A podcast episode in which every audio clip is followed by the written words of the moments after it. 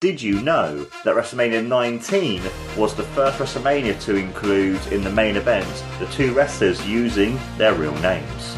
The two wrestlers involved were Kurt Angle versus Brock Lesnar for the WWE Championship. Where before this event, even though there might have been a few wrestlers like Bret Hart, for example, who used their real name in the main event where he wrestled against Yokozuna at WrestleMania 9 and 10, and Shawn Michaels at WrestleMania 12 in the Iron Man match, and other wrestlers would use their wrestling name like Stone Cold Steve Austin, Hulk Hogan, The Undertaker, for example. This one is quite unique, and it was really, really cool to see these two amazing stars using their real names in the main event of WrestleMania.